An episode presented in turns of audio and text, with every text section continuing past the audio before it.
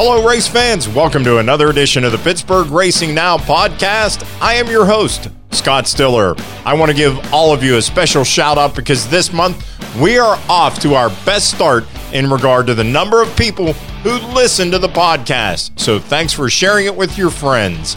We really appreciate the support of the podcast and of our website, PittsburghRacingNow.com. Coming up on this week's podcast, we're talking with local dirt track racer AJ Flick. He's a three time Lernerville track champion in the 410 sprint car division. But first, we're going to hear from open wheel racer and engineer Sabra Cook. She's one of the only Americans competing in the W Series, and this year, when she's not racing in the W Series, she'll be running a limited Road to Indy schedule with Team Benik in the Indy Pro 2000 Championship presented by Cooper Tires. Joining us on the Pittsburgh Racing Now podcast is open wheel driver Sabra Cook. I'm pronouncing that right, correct? Uh, yeah, Sabra. Sabra. Sabra. Okay, cool. Sabra Cook.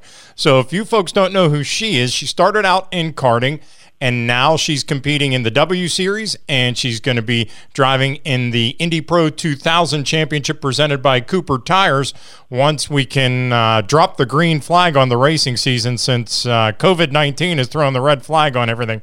Sabra, thanks for taking time out of your day. No problem. Thank you so much for having me.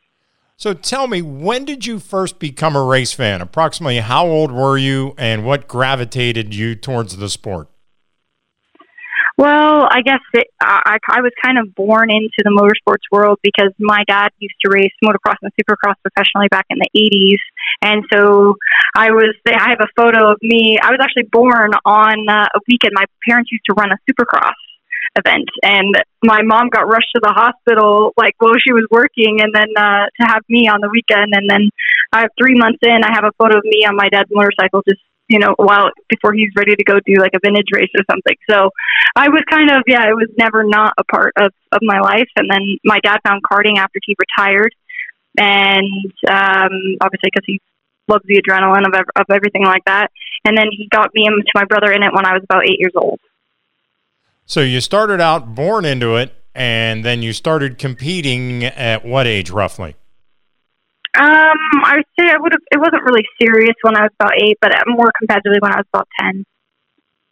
And uh, what did you like about the carts? Tell me about what really, you know, most kids, you know, they want to play everything from football, softball, soccer, or whatever the case may be. And uh, what gravitated you, uh, other than, you know, your natural family affinity for motorsports, what gravitated you towards the carts? Um, well, I mean, I was still definitely one of those kids that wanted to play all the sports. I did a ton of different things and wanted to be good at all of them. But with racing, I think obviously it was great to have. Um, it was like a good community to be around, and you know, I had that family involvement as well as it's a, you know, a traditional sport. Your parents drop you off, you practice with your team, and then they come pick you up.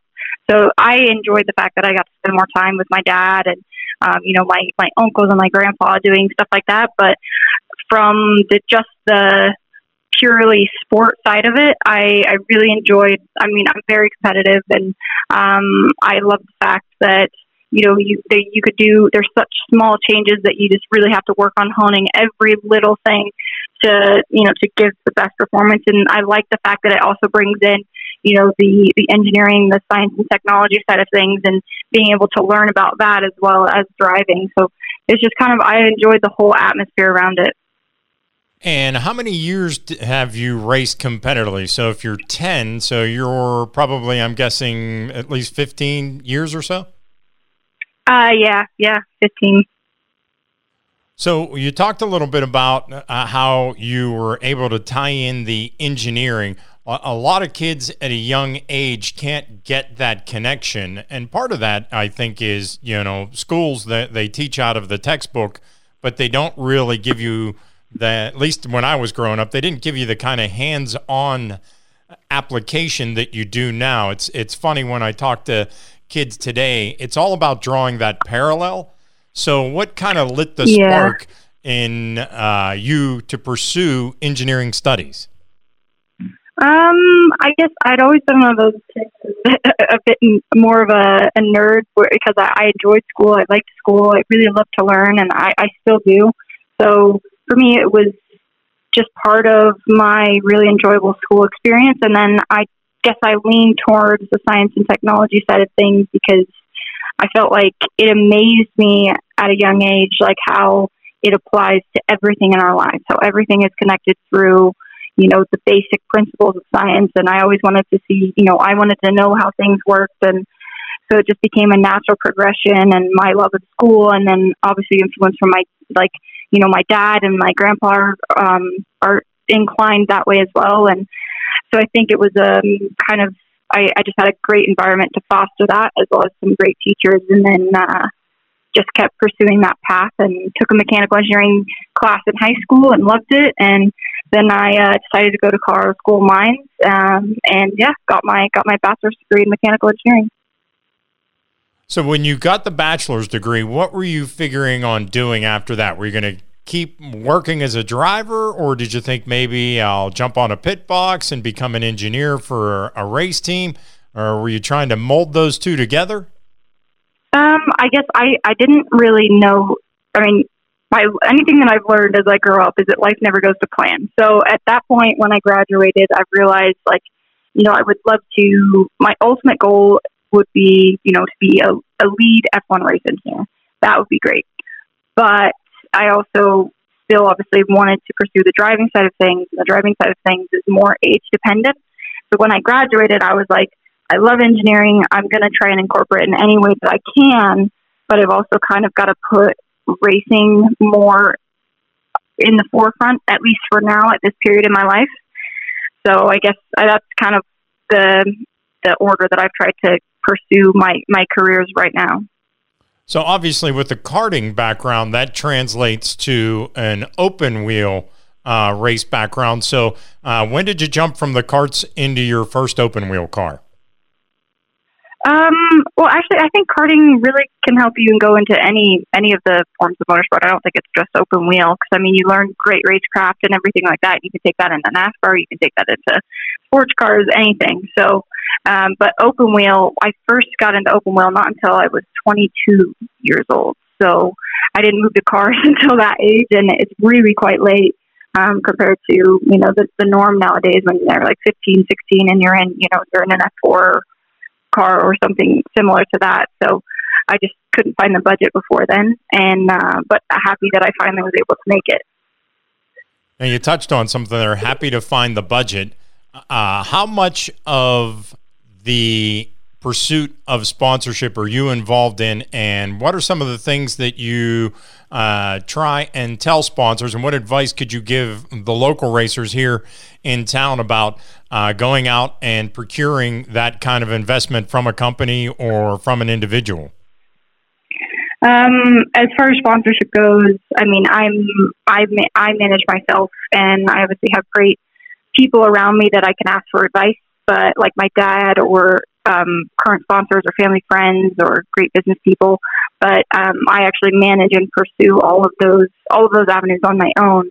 Um, but for people that are looking to obviously get more in into sponsorship and know how to get more of it for for local stuff like that, um, I would recommend finding a tactic that sets you apart, that makes you unique, um, makes you personable, and um, when you're approaching a company, maybe you know go it go into it and try and do a ton of research on them and find you know what their kind of core values are and identify what their why is and try and uh, basically appeal to that when you approach them. And um, a lot of times, I mean, it's obviously it's hard to sell fake sponsorships when you're going karting or whatever, like stuff, things like that, because it's hard to show, you know, a return on investment for businesses. So sometimes it's not always thinking, okay, well, let me just sell, you know, sponsorship uh, based on you know advertising based on based, on my cart and blah blah blah. You got to think outside the box and think maybe how can I do a B two B connection and get sponsorship and, and investment through that. You touched on something. One of the uh, local racers that I talked to, his wife is involved with. Uh, Wicked Cushion and Dirty Mouth Communications. And she said that racers need to get out of the mindset of you can have X amount of space for X amount of dollars. And you really need to look at it as what can I do for your company? Yeah, exactly. It becomes a partnership, and you know you need to be willing to kind of almost like take it as a as a family in some ways when you get those really good partners. And that I think when you treat it like that, and you treat it as someone that you want to help them grow just as much as you want them to help you, then it builds those sponsorships that come back year after year and want to help you continue to grow in your career. So when you're out and about and you're doing your thing, how much is social media uh, a, a uh, partner, or should maybe partner's not the right word, but how much are you using social media to help not only your own program, but also to give you that extra added value for your partners? Um, yeah, I mean, I, I use social media quite a bit just because, I mean, it, it's become essential nowadays with how, how life is and building your brand and, and making sure you're, you know, you're building that exposure and building your audience. So I think um, my sponsors do appreciate the exposure that it gets through there and, uh, and the audience that I can reach with it.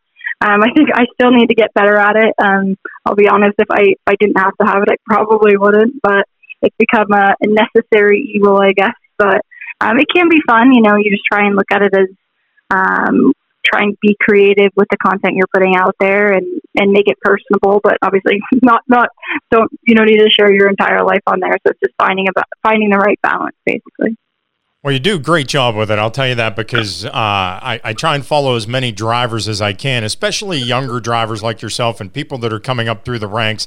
The guys that have made it at the highest levels, they don't they don't need the kind of help and they don't need the exposure so you know they, they, they can get it just by you know what they're doing on the track and and their their big time sponsors also help facilitate that. So yeah, walk me through a little bit how you transitioned into the open wheels. I know you had a uh, a good run in out at Pittsburgh International a couple of years ago. That's when I first actually heard your name. So, uh, tell me a little bit about your run out there that day and uh, what the those couple of years for you were like. Uh, you mean are you talking about the the Formula Enterprise race that I was my first ever race in a car? Yes. Is that one you're talking about? Yeah, you finished oh, okay. second out here. Yeah, that so that was like that was my first first car race ever was was that race. And um, I actually was a spec racer for it, but I think that was the first race I did in the open wheel car.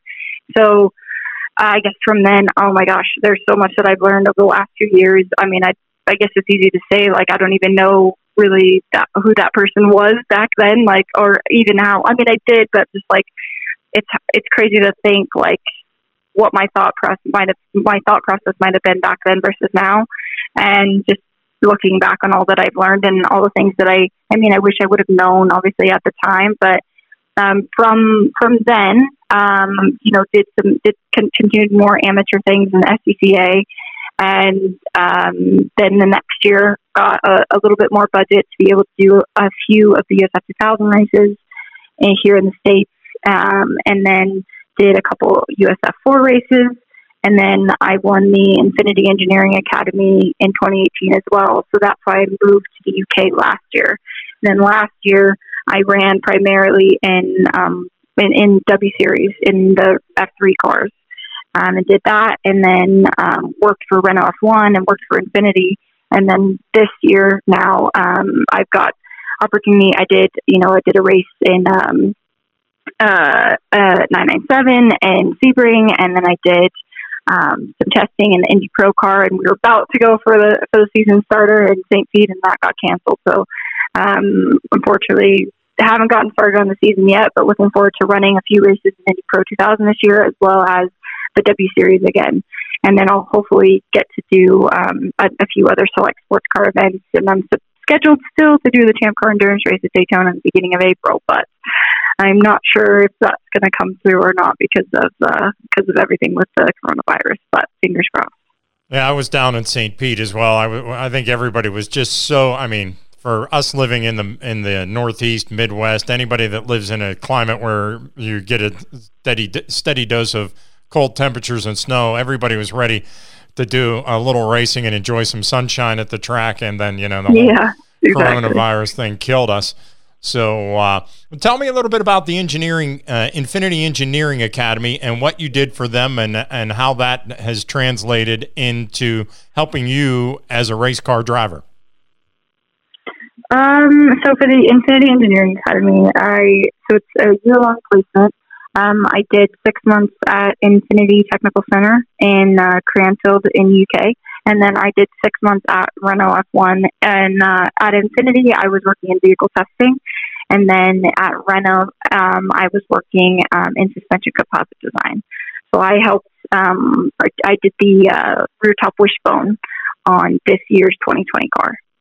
Oh, that is very cool. So once they get out on the track, you can, you know, uh, well, describe the feeling that creating something like that and seeing it go from start to finish. Uh, describe the how that makes you feel, and then you know eventually you'll get to see it out on the track. Uh, yeah, I mean, it felt really, really great. Um, I couldn't be happier that they, you know, gave me the responsibility to be able to contribute to something like that. And I learned so much. I was just really thankful for the opportunity, but I'm very excited to to be able to see that my parts made it onto the car, and I hope that we hope for a you know better better season this year for Renault, and I wish them all the best. Now, when you uh, ran the W Series last year, you were one of only two Americans to compete in the W Series.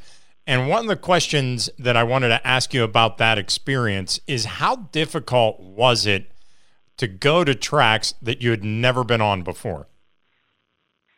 Um, I mean, it was it was difficult because I mean, there's obviously a lot to learn, and it gives you a little bit of a disadvantage when you have girls that have been there before. But um, in some ways, I, I kind of like going to new tracks because you know you have no pre- preconceived notions um, versus if it's like your home track. You know, I think sometimes you get a bit stuck too much in muscle memory. So that was a, a fun new experience, and they were such great tracks and you know really historic places. So I really enjoyed it, and I made sure to always try and get good time on the sim before each race weekend. So it's not like I was going in blind and was like, okay, which way do I turn now? So uh, Cranfield University actually really helped me um, with that, and I got on their sim quite a bit um, in preparation before each race weekend. It's it's pretty amazing how far the Sims have come because even now with a lot of the uh, cancellations, uh, there were guys, uh, you know, professional racers like yourself that were out there running sim races this past weekend, and you know, I, I, it's pretty incredible how far that's come. In terms of someone who's driven the sim and then driven on the track, is it as realistic as it seems? How close is it to actually competing? Um, I mean, it's never going to replace seat time. It never. It, I don't think. I mean, we're we're not there yet. I don't. Maybe the technology could one day get there, but uh, as of right now, you know, nothing is ever going to replace that feeling of actually being in the car. Um, there is a few a few sims that I've been in that you know they get close, um, but then you, you, I think it's kind of for me. I, I feel like you need to either be in a really good sim um, that's very pretty, really close to being accurate with the physics and the dynamics of the car, or you need one that doesn't move at all and just has realistic wheel and pedals. Because the ones that kind of move but aren't really realistic, I think it's just kind of it's just in a weird place, and it kind of almost there is certain things you can work on skill wise, but then it becomes sometimes it becomes how well you can drive the game, you know, rather than working on dri- driver development skills. So um, but yeah, I think I think it is it has its purpose and it really can be used as a good tool to to prepare in the right way. So you have to be pumped up to you mentioned St. Pete, but you also have to be pumped up about the W series this year. I, I kind of felt last year that the series got some undue criticism because you know before cars even rolled out on the track, people were like, if you're going to do this, you know, you should be mixing the guys with the girls and whatnot. And to me, I thought this is just unbelievable exposure that someone's willing to do it. And I kind of thought it wasn't a, given the series a fair shake. Yeah, I mean, it was it was a bit unfortunate that everyone was a bit negative on it going into the beginning of the season. But I, I completely understand everyone's skepticism because I was skeptical at first when I heard about it. Um, but then once I think everyone realized what it was, and it wasn't the series is like it's very clear just putting it out there. Like the series is not saying that we need our own series to run because we're females. The series has purely been created as it's basically a driver development program that gives girls seat time, access to fitness coaching, mental coaching, sim everything that prepares them and develops them into a better driver. So that way they, they can go and be in other series and be more successful in other series. So they're it's you know they're not saying at all that they want to and only race W Series. Like their whole goal is to put women in, in the higher levels of motorsports, and they they made that very clear to us. Like at the very first event that we ever did in Austria. So it was um, it's definitely a, a great experience for everyone, and I'm glad that everyone is kind of seeing that it that's you know what its intended purpose really is. Now, would your ultimate goal be to get in an F1 car or an Indy car or something along those lines? Uh, yeah, IndyCar is definitely my my ultimate goal. So you're going to run uh, the uh, Indy Pro 2000 series this year. Uh, how many races are you going to do? And tell us a little bit about your team. Well, I was set to do six races, and as of right now, now we're down to um, five. now I have no idea what's happening. Um, they're well, I get yeah, because I guess St. Pete is, is canceled, but I think that they're going to try and maybe add in another race or something on a on a race weekend that's already still scheduled to make up for it, but I'm not sure yet. So we're just kind of in a holding pattern, waiting to see when everything's going to be rescheduled, and then the only problem I run into is if they start rescheduling the races on the same weekend as the W Series races, then I, you know, per contract, I, I can't run those events. So then it kind of gets a bit a bit less. But as of right now, I'm hoping it's going to kind of stay in in the order that it's going, and maybe the COTA one will get rescheduled um, around the other races. So five events is what I would do for the rest of the season if every, everything kind of stayed um, in the plan that it's going in now. Uh, it would be COTA, Road America, Mid Ohio, Laguna Seca, um, Indy GP, and I think that yeah, I think that's it. Um, so fingers crossed, get to do all those still, and then yeah, the the rest of the eight races that I'll do in open wheel car will be with W Series. And when does the W Series fire up? W Series starts at the end of well, the end of May is when it was supposed to start with um, the first race in St. Petersburg, Russia we were actually supposed to have a preseason test that was supposed to be in the very beginning of May um, in Valencia, but that has been canceled uh, already. So it's kind of up a bit up in the air, and obviously Russia has kind of limited all the visas that they're granting at the moment.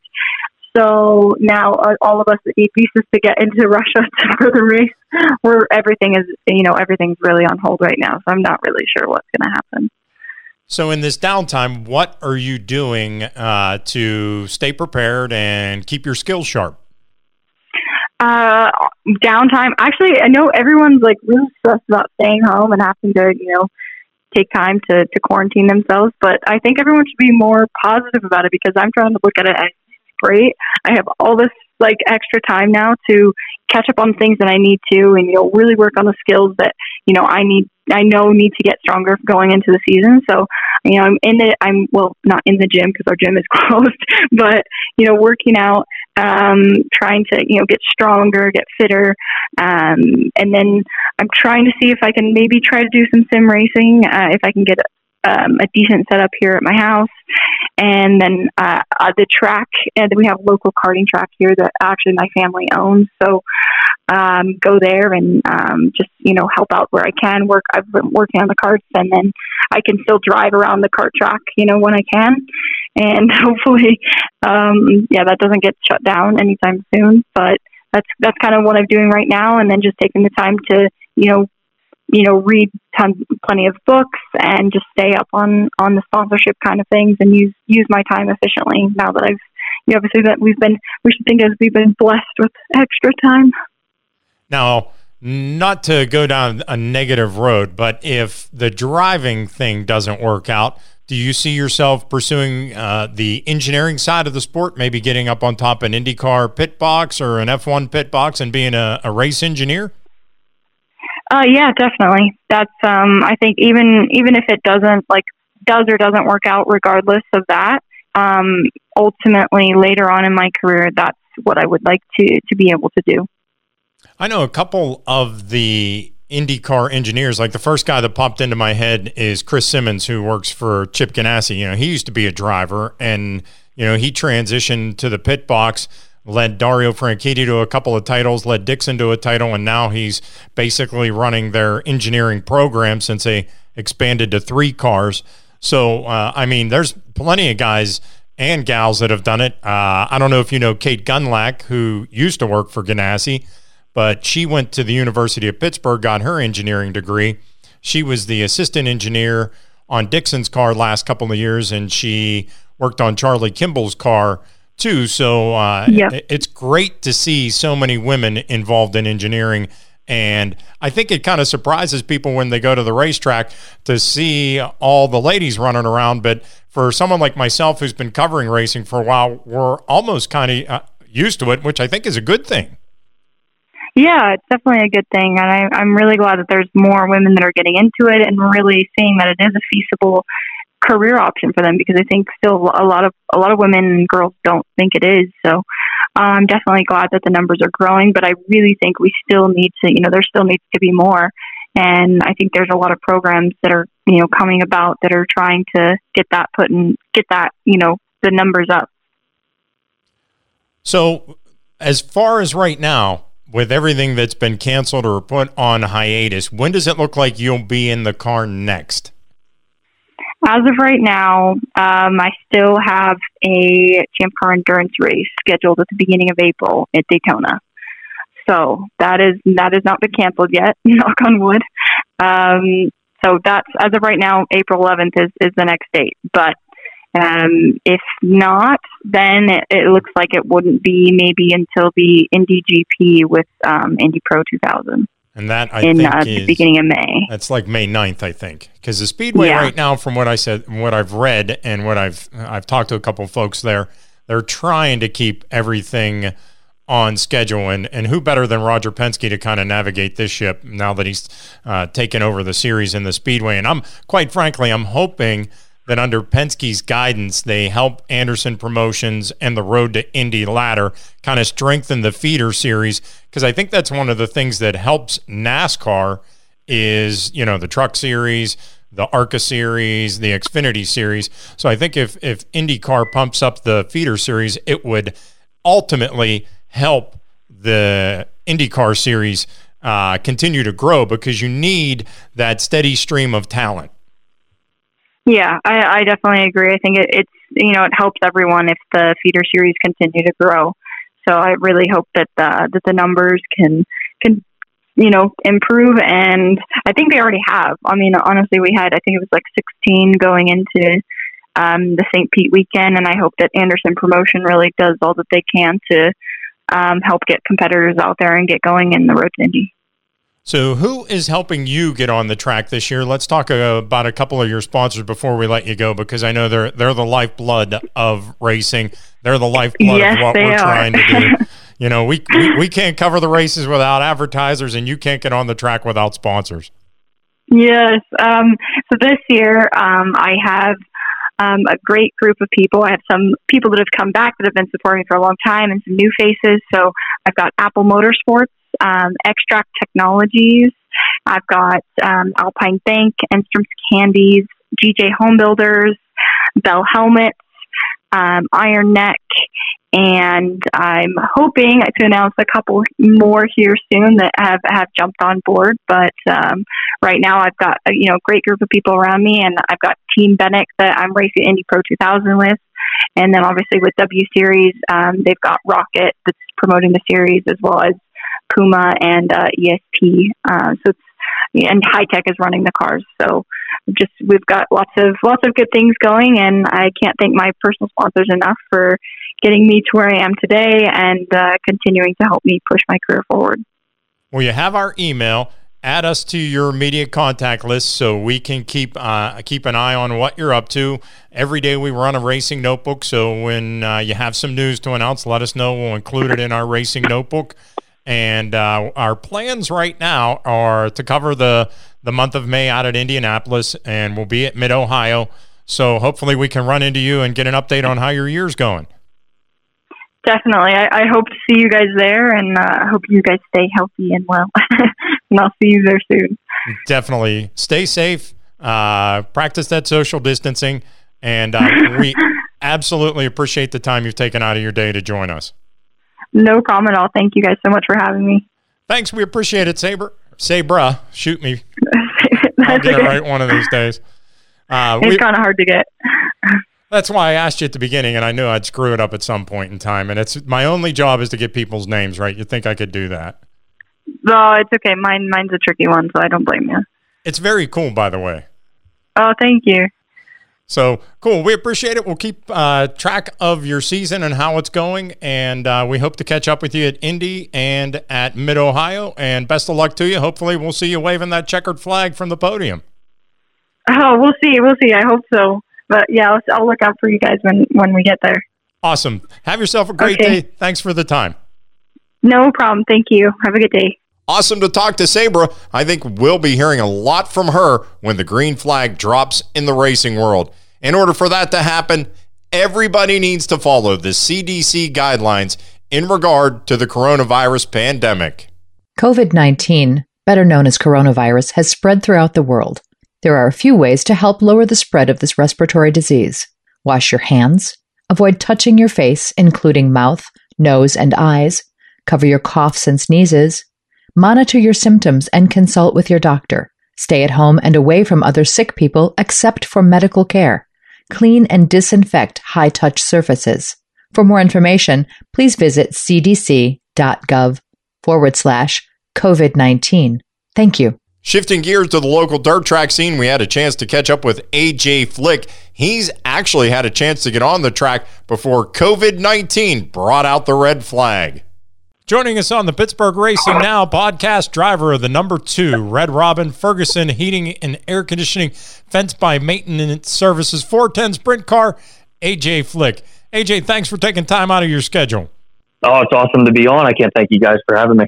Oh, no problem. We're, we're glad to have you on. And uh, let me ask you, when did you first get into racing as a fan? Uh, I think uh, my father and my mother ended up taking me to my first race when I was just a couple weeks old. Um, my mother grew up very close to the speedway. That's where she ended up meeting my father, and then obviously my father and my grandfather had been involved with uh, racing for basically their entire lives. So a lot of it is just being born into it. Um, the blood is already running through your veins. You know what I mean? But uh, as I continued to grow up, we ended up getting into go karts and um, I just had a will to keep racing. Uh, my father stuck by my side, and we've been through it ever since. Did your dad race?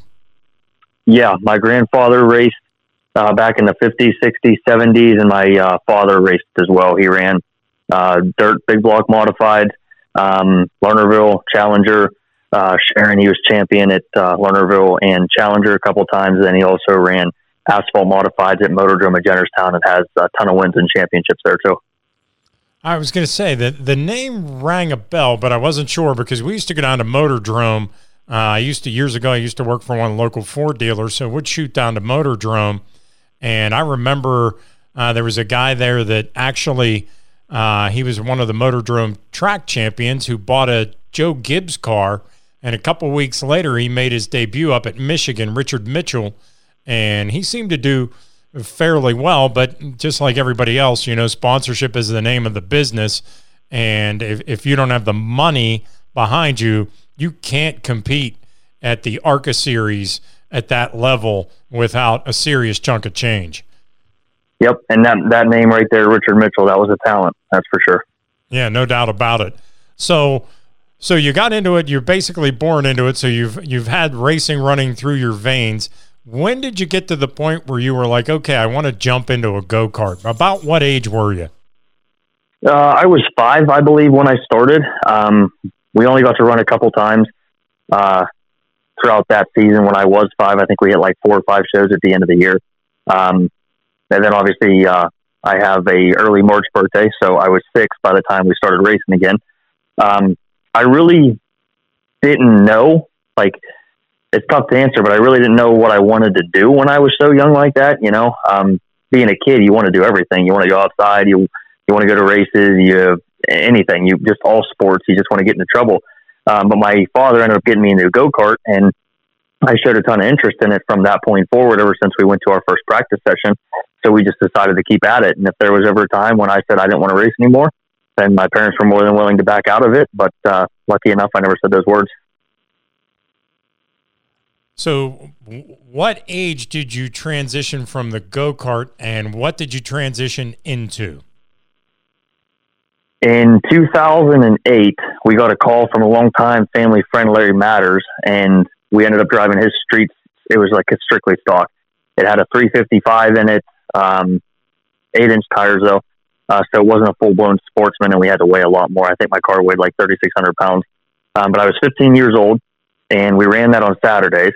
Uh, but I still ran go karts on either uh, Friday when Dad wasn't racing at Lernerville, or we would go to uh, somewhere on Sunday and race. So I was kind of pulling double duty, but in two different classes at that time. And then in regards to uh, the strictly stock, we ran that for two seasons. We did all right with it, but then uh, we started building our own street stock, my father and I, and the strictly stock uh, ended up getting a ton of mechanical failures. Just the maintenance wasn't kept up on it very well. So when we'd show up to the racetrack, um, we usually ended up going home after not finishing a race. Uh, we decided just to start focusing more of our time on the strictly or on the street stock that my father and I was building. So we ended up racing that, and we debuted at like June of 2010, and we ended up running, I believe, four years in that division. And then from there, did you end up into the 410, or did you start at a, in a different uh, sprint car? Uh, nope, we ran the street stock um, from 2010 till 2000 till the end of 2013, and then at the end of 2013, we jumped from a street stock to a 410 sprint, and uh, the 2014 season was our rookie season. So now it's 2020, and I believe this is the start of our seventh full time season going sprint car racing. So, uh, tell me about the differences that you noticed between the cars from going from the go kart to the basically the the street stock and then to the 410. Uh, the go kart to the strictly stock, by far the biggest difference was the steering. Um, we didn't have a quickener or anything in the strictly stock, and I hadn't even gotten my street license by then because I was only 15. So uh, I was very, very slow on the steering. I was falling behind on it.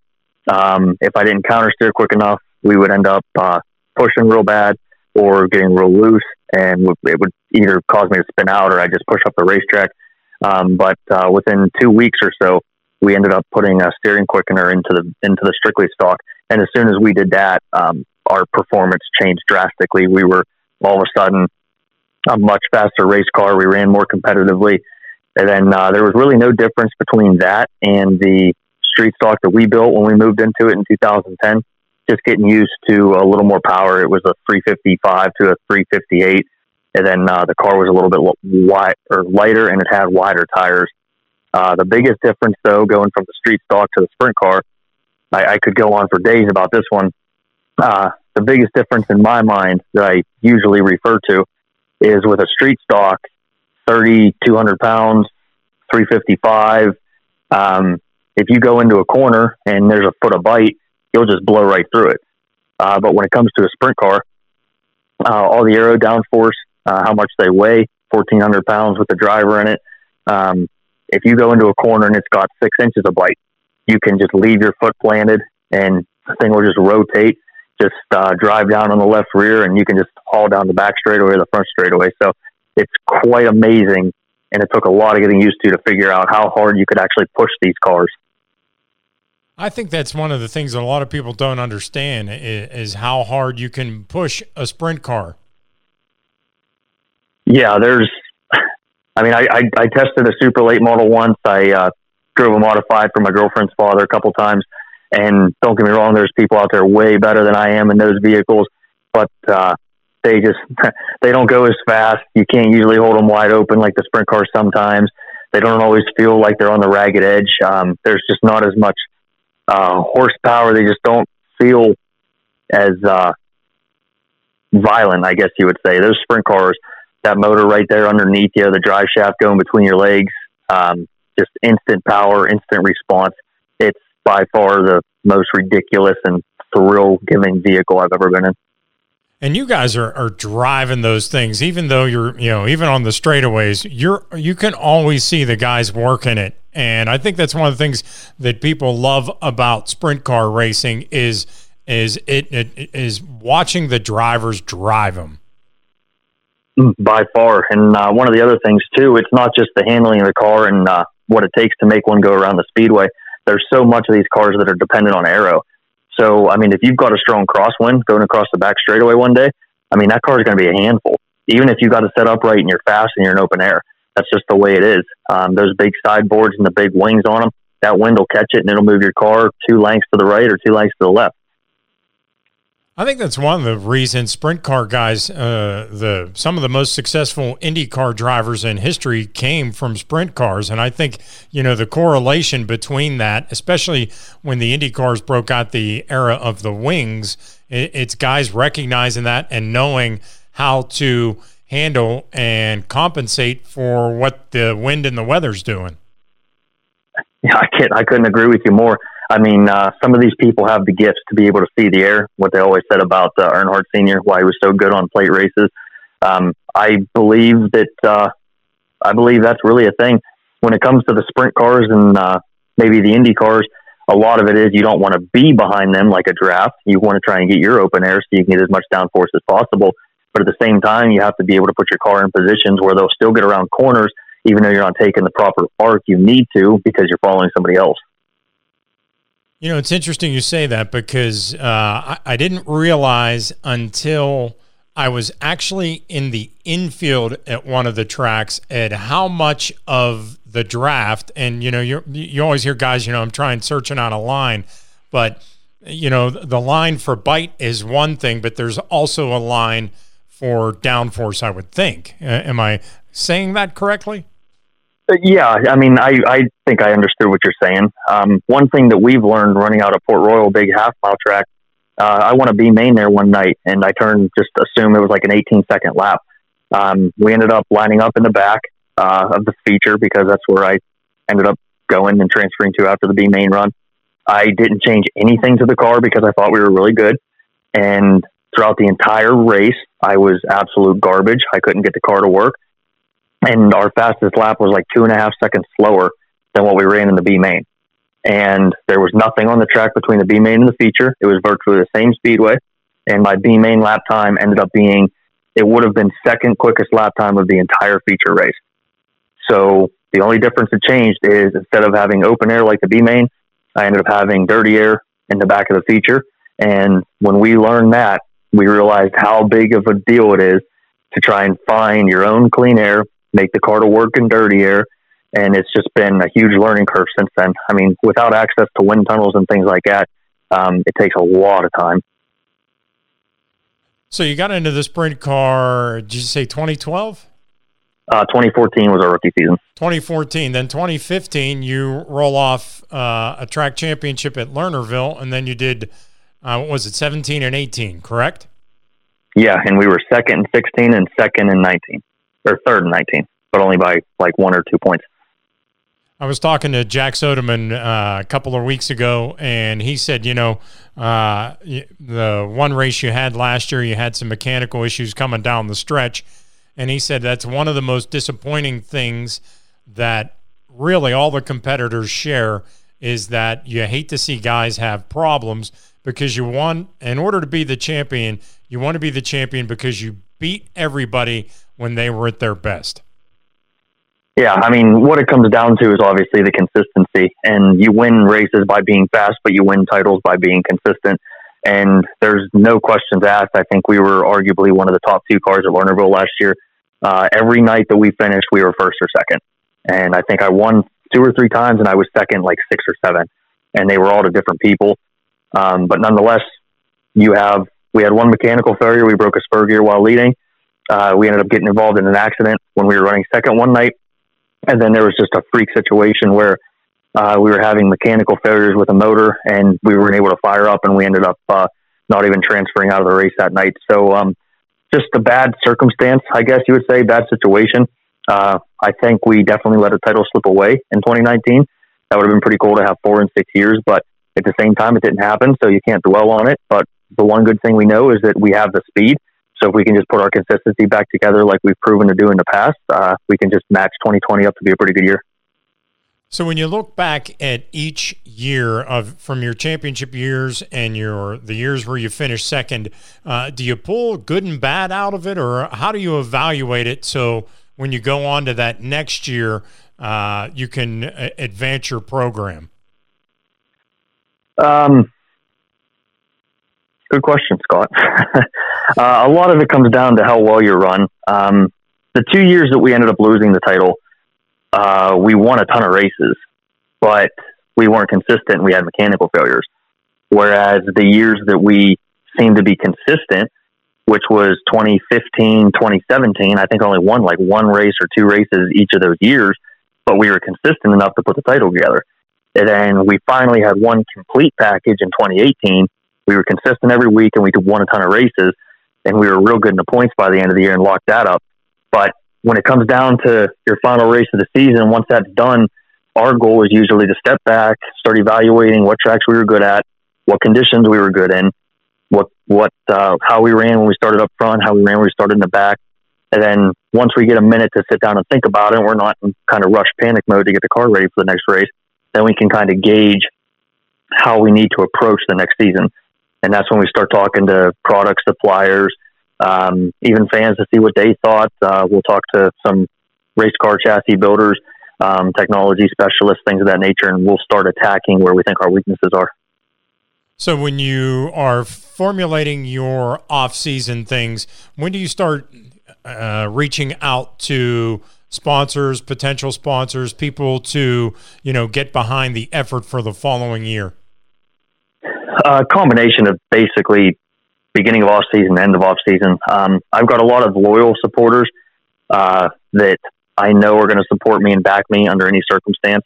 Um, Ferguson Heating and Air Conditioning, Ternega Construction, Fence by Maintenance Service, Red Robin Gourmet Burgers, and uh, we're in kind of uh, written contracts with them that uh, obligate when I'm allowed to receive my partnership payment, I guess you would say. Um, however, there are a lot of instances where I try and approach new sponsors prior to the beginning of the season, basically to make certain that they have a little bit of marketing value left over in their cap space. Because um, I know a lot of those businesses, depending on how big they are, usually try to have that stuff figured out before the new year. So, when you're looking at the current situation we're running into where races are being canceled, how does that affect the business side of things for you? So far, it hasn't impacted me too much. Um, I've built up a good enough connection with, I would say, every single one of my partners. They're all my friends. They're not family, but I treat them like they are. And I'm not in a bad position to say that they're going to leave me because we've lost a couple races. Um, however, I do know the question you're asking, and there absolutely are people out there that are held to contractual obligations where they must attend certain races they must be a part of a certain amount of races a year. They must um, have certain amount of fan views a year, social media views, things of that nature. It's part of the, the contract that they're in, and those guys are the ones that are suffering. I do have a little bit of a, a break because of how I've partnered everything, uh, but I know there's a lot of people that aren't quite as lucky as I am. A couple of weeks ago, we were talking with Kristen Swartzlander, and she was talking about the opportunities that exist for companies that want to get into dirt racing – because it, it is really you know when I look at some of the racing series, even comparing it to some of the national series, uh, the the dirt racing, uh, it, it's one of those grassroots types of racing. And you can go from your local dirt track all the way up to the World of Outlaws and the All Stars, and it everybody is into it because the shows are just incredibly competitive. Yeah, and I mean, there's a huge market. Um, you have to be able to, I guess, audience to certain people, um, especially when you're trying to sell yourself as a business or an advertising location. Uh, but nonetheless, there are a ton of opportunities available, whether it be the audience you're able to reach, the uh, social media views that you guys can obtain, um, the television ratings that uh, CBS Sports and MAV TV are able to bring in. Um, I mean, even that, but uh, online streaming as well. That's been huge too. And those are a lot of items that I've tried to implement in my marketing decks as I'm running around to new companies. If I can show them a little bit of what we're able to bring to the company, then it kind of helps out on my end to bring them on board as a sponsor.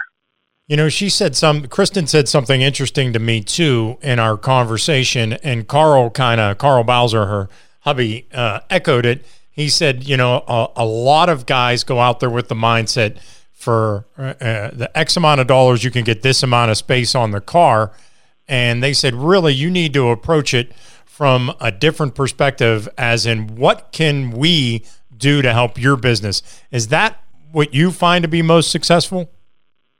Yeah, a little bit of both. I mean, uh, there's a lot of people that don't even care and they don't even have social media. So what they want is they go to the track every week and they want to be able to see their logo.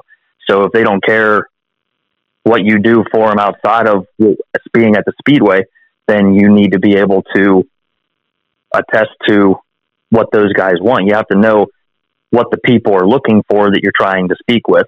But I would say 75% of the time, a lot of it is what you can do for these people outside of racing. Um, they're not going to give you money if they can't think that they can get money. So it's a lot of I rub your back, you rub mine, but you have to be able to sell yourself enough to prove that you're the right choice and decision for them to make. Um, I know Kristen went to uh, school for marketing, I believe, so she's probably one of the better ones in this area in regards to that.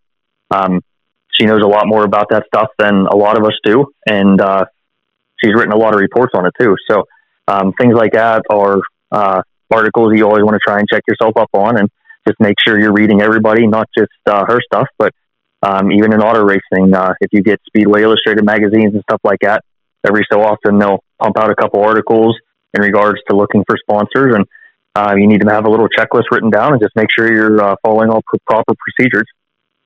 Now, obviously, you can't get the car on the track without the sponsors, but the other half of it uh, are your team members. And I know it's very important to the guys to keep some consistency among that. So, talk a little bit about your crew, how long you guys have been together, and uh, how important it is to your efforts. Uh, the main group is definitely my father, Mark Flick, my mother, Laura Flick, um, Rod Kaysen, Doug Flick, uh, Dave Ferguson. Those guys have been with me basically since we've had the street stock. So um, to be able to transition into the uh, sprint car and still have success with the same group of people it feels really good. Um, my girlfriend Ashley Brown's a huge help, uh, as well as Matt Allen, um, Jordan Keebler, Jacob Burkholder, uh, Dave Bramble, a lot of guys that we've brought on board, and some younger kids too that we're trying to teach, and uh, hopefully they can get as much enjoyment out of this as we can. They all bust their butts for me. I can't thank them enough for it. Um, I normally can't pay them, but they understand that. Uh, but I'm usually able to help uh, get them into the races a few times too, and uh, we'll always pay to cover a couple shirts for them, anything they want at the track. So um, it's definitely a group effort. There's no doubt about it. And I can be pretty rough on my crew guys sometimes if we're having a bad night. So uh, they take it like champs, and they never uh, get upset about me or get upset to me for anything. So uh, we always remain pretty calm at the speedway and stuff like that. And we're all a bunch of good friends too. So um, even if the races do get rained out or we're having coronavirus issues like this, we're still down in the garage laughing, getting stuff done, and having a good time. I don't know a successful driver who isn't hard on the crew because they just, you know, you want to be at the front. And when you're not at the front, you want to know why.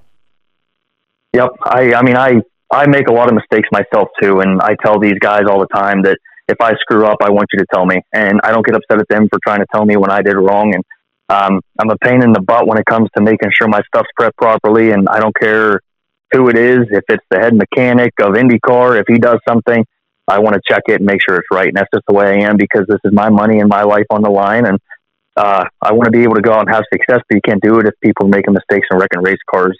Uh, lucky enough, we don't have that situation with my guys. Um, I double check everything, but we don't have mistakes. So everybody's pretty clean with what they do. Uh, we don't usually have any sort of mechanical failure that's crew related. If we do run into some sort of issue, it's usually just worn out parts that I try to stretch through them in the race car. So uh, I'm very fortunate with the amount of people that I have with me and how well they back me. So you talked a little bit about last year. So what do you got shaking this year as far as 2020? What's your schedule look like? What are you planning on doing on Fridays, Saturdays? You going to race any Sundays? Well, first and foremost, we got to get this coronavirus stuff out of the way. So I hope everybody's staying healthy in regards to that and staying out of the way. Uh, I'm guessing that if we just all conform to the pressure here and we take our time and just kind of stay socially distanced, as they say, for a couple weeks. It'll clear up a little bit quicker. Uh, if we can get this taken care of, though, that's pretty much our plan. We'll uh, stick with Lernerville's on Fridays. It's pretty much the only place we can get to um, within working distance uh, after we all get off on Fridays. Um, Saturdays and Sundays, though, we can pretty much venture out to wherever we want as long as we get back and home in time for work Monday morning. Uh, we'll stick to Port Royal on Saturdays or any big special shows. Uh, focus somewhere out in central Pennsylvania, whether it be Selinsgrove or Lincoln when Port's off. Uh, then uh, there's a few Saturday shows where nothing's running, so we'll head out to um, Sharon uh, out here in Ohio. So uh, Sharon's about two hours west for us, and all the Central PA stuff's about three to four hours east of us. Um, but the Central PA stuff definitely pays a lot better and it's more consistent. So we'll continue to support them and help support the Lehigh Valley Restaurant Group with Red Robin Enterprises and uh, their corporation. And then uh, any chance we get, we'll come out here to Sharon, try and see if we can find some speed there. And then Sundays, if there's nothing big running out in Central PA, we'll try and support Tri City. And uh, I believe it's Merle Black, is the owner. Um, what he's done and the purse he's put up has been huge for us. And it's a relatively easy track for us to get to, just about two hours north.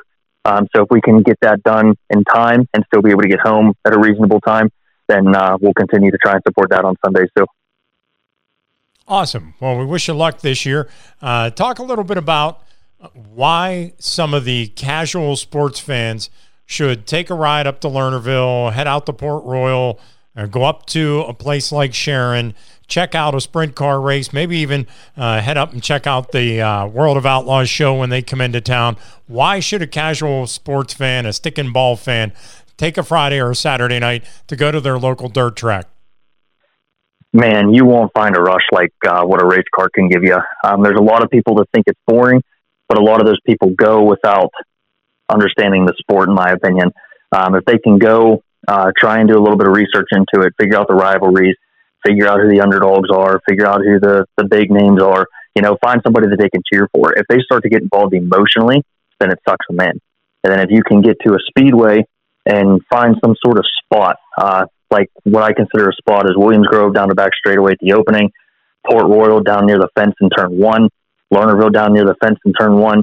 Those places really give you an up close and personal view of what kind of speed and power these cars have and what kind of athletes that the drivers are behind the wheel. And uh, it's incredible to watch. Um, I just wish some of the people that try this would experience a few of the things around the speedway and go into it with a little bit more uh, understanding instead of trying to just go there expecting to just watch something and not be emotionally invested. Uh, if they can focus on what I was saying earlier, I really believe that they'll continue to come back. So, who do you think you're going to be uh, going to be fighting for the championship with at Lernerville this year? Who you got your eye on? um, I won in 15, 17, and 18, and the two times I lost, it was to Jack Sodeman. So I don't know what it is about him, but if anybody can knock me off, it's going to be Jack. So I got to watch out for my buddy him.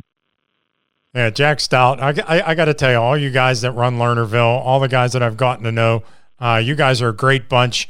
And what I, really impresses me about uh, the dirt trackers, and really you see it in all forms of motorsports, it's how when somebody has a problem, how all the teams go over and see what they can do.